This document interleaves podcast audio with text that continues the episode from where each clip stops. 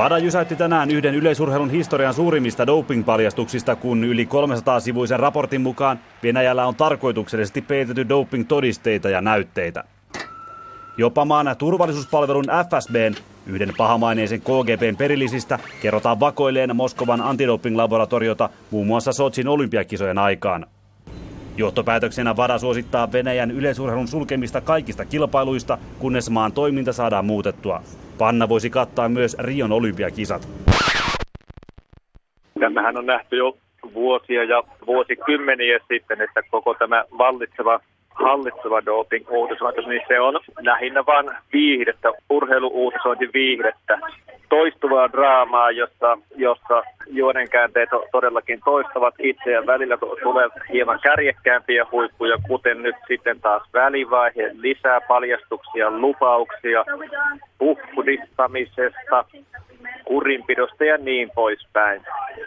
Että, että nyt ollaan tällä hetkellä siinä, tämän, tämän itseään toistavan draaman taas uudessa lakipisteessä, josta, jonka jälkeen tilanne rauhoittuu ja, ja to, ne tahot, jotka, jotka kantavat huolta näissä aiheissa, niin toivovat, että ei nyt mitään suuria puhkeamisia tule ja lupailevat taas, että nyt on tilanne hallinnassa.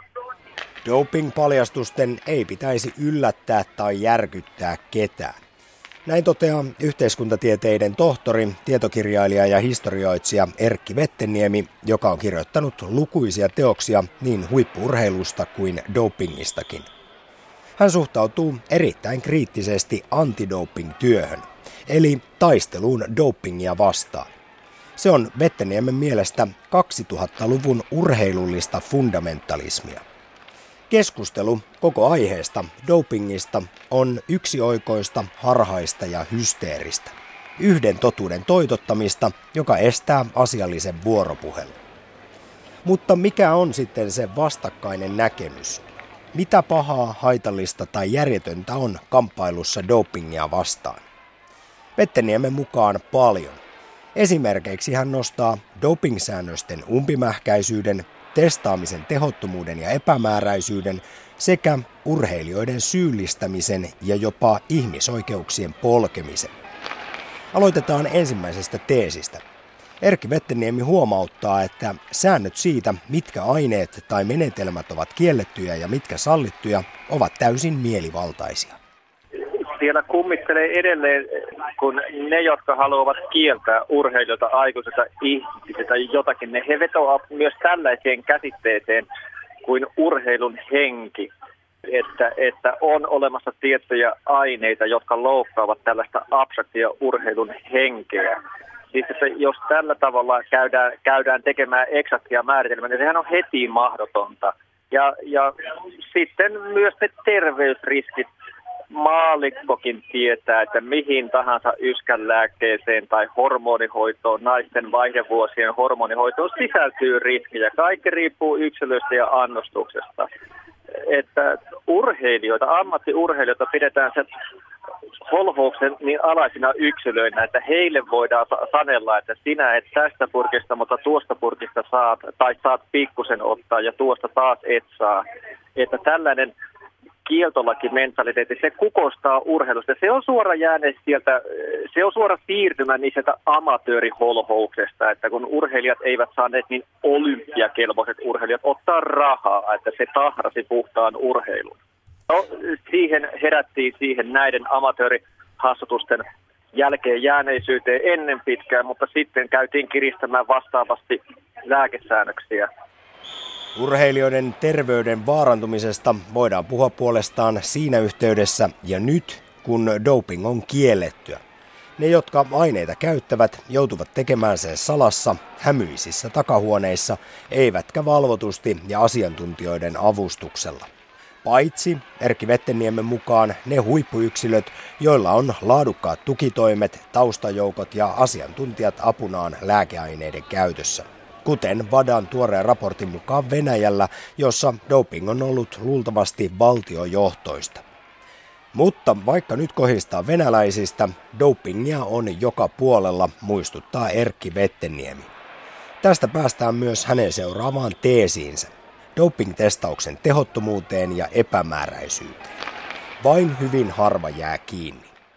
että vuoteen suhteutettuna testien määrään, niin se on noin, se on muutamassa prosentissa niiden määrä, jotka antavat positiivisen näytteen ja kuitenkin kyselytutkimukset mukaan, joita nyt on monenlaisia ja monenlaatuisia, niin se sääntörikkojen määrä pyörii siis omien tunnustusten perusteella niin monessa monessa kymmenessä prosentissa. Ja sitten on vieläkin villimpiä arveiluja, että, että tehotontahan tämä on aina ollut, siitä ei ole epäilystä. Ja se nyt myönnetään viime vuosina, olen havainnut, että, että nämä anti ihmiset, antidoping-ihmisetkin ovat, ovat avoimesti jo myöntäneet, että eihän tässä nyt tätä niin sanottua taistelua tulla voittamaan tai sotaa, mutta että kuitenkin rikollisuuttakaan ei voida voittaa. Tällainen vertauskuva, että todellakin syyllistetään ja demonisoidaan urheilijoita näin, että rikollisuuttakin vastaan pitää päästä, että eihän poliisiakaan voida lakkauttaa. Ja siksi myös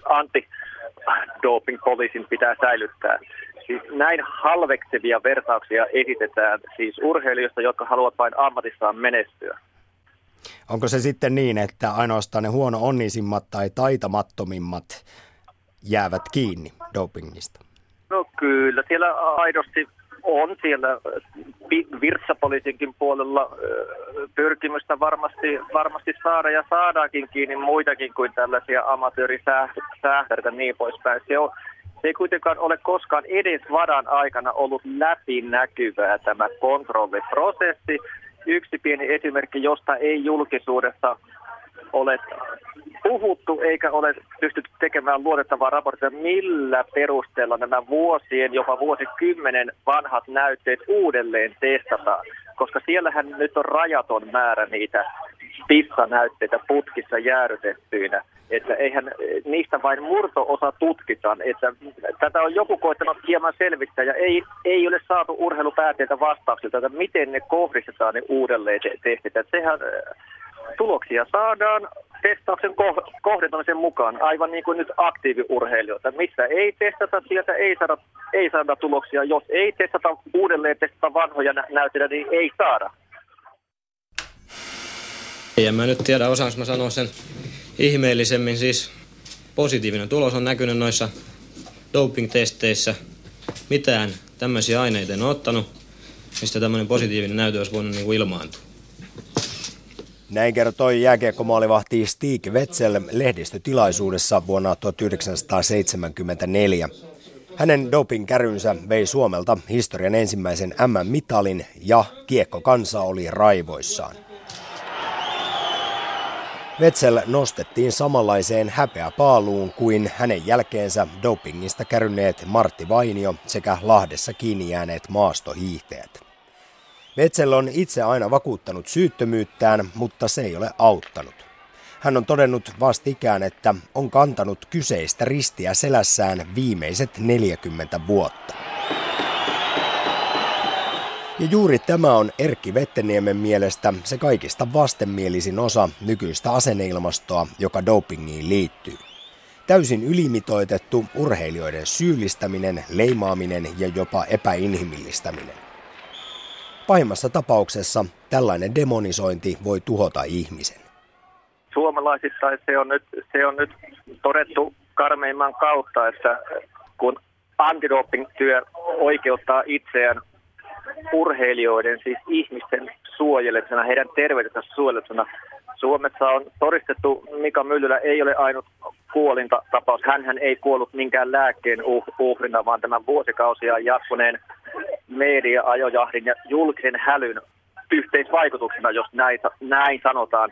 Ja muitakin tapauksia on ja ulkomailla on listattukin jo, jo näitä, että yksikin kuolemantapaus tällaisen antidoping-työn aiheuttaman demonisoinnin ja halveksunnan seurauksena, niin senkin pitäisi olla jo liikaa ja herätellä hava, herätellä huomaamaan, että mihinkä suuntaan ollaan menossa. Että tällainen poliisikontrollia muistuttava valvonta, ja sitten jos joku narahtaa, niin teilataan julkisuudessa ja se leima säilyy, säilyy, säilyy kuin pahimmallakin rikollisella. Että siitä aiheutuu ongelmia ja tätä, tätä ei haluta myöntää vielä tällä hetkellä yleisesti ongelmaksi edes.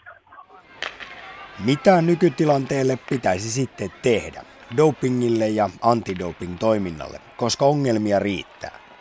Pitäisikö testauksesta luopua kokonaan vai alkaa esimerkiksi järjestää kaksia eri kisoja, toiset puhtaille ja toiset aineita käyttäville? Erkki Vetteniemen mielestä kohujen, syyllistämisen ja harhautuneen idealismin sijaan nyt pitäisi kuunnella itse urheilijoita. Antaa heidän tehdä päätökset omista eettisistä normeistaan. Tällä hetkellä tiedetään, että urheilijoiden on edullista puolustaa itsensä kohdistuvaa virtsakontrollia, mutta kun vuosien varrella on hyvin perusteltuja analyyttisiä mielipiteitä huippuurheilijoita Suomessa ja muualla, jossa he kyseen alastavat kontrollin mielekkyyden tai tämän jatkuvan valvonnan tietyt muodot, heidän äänensä ei kuulu. Urheilijat ovat ihmisiä kuten me, heillä on oma työnsä ja heitä pitäisi kuunnella, että kartoitetaan ja kuunnellaan urheilijoiden ääntä.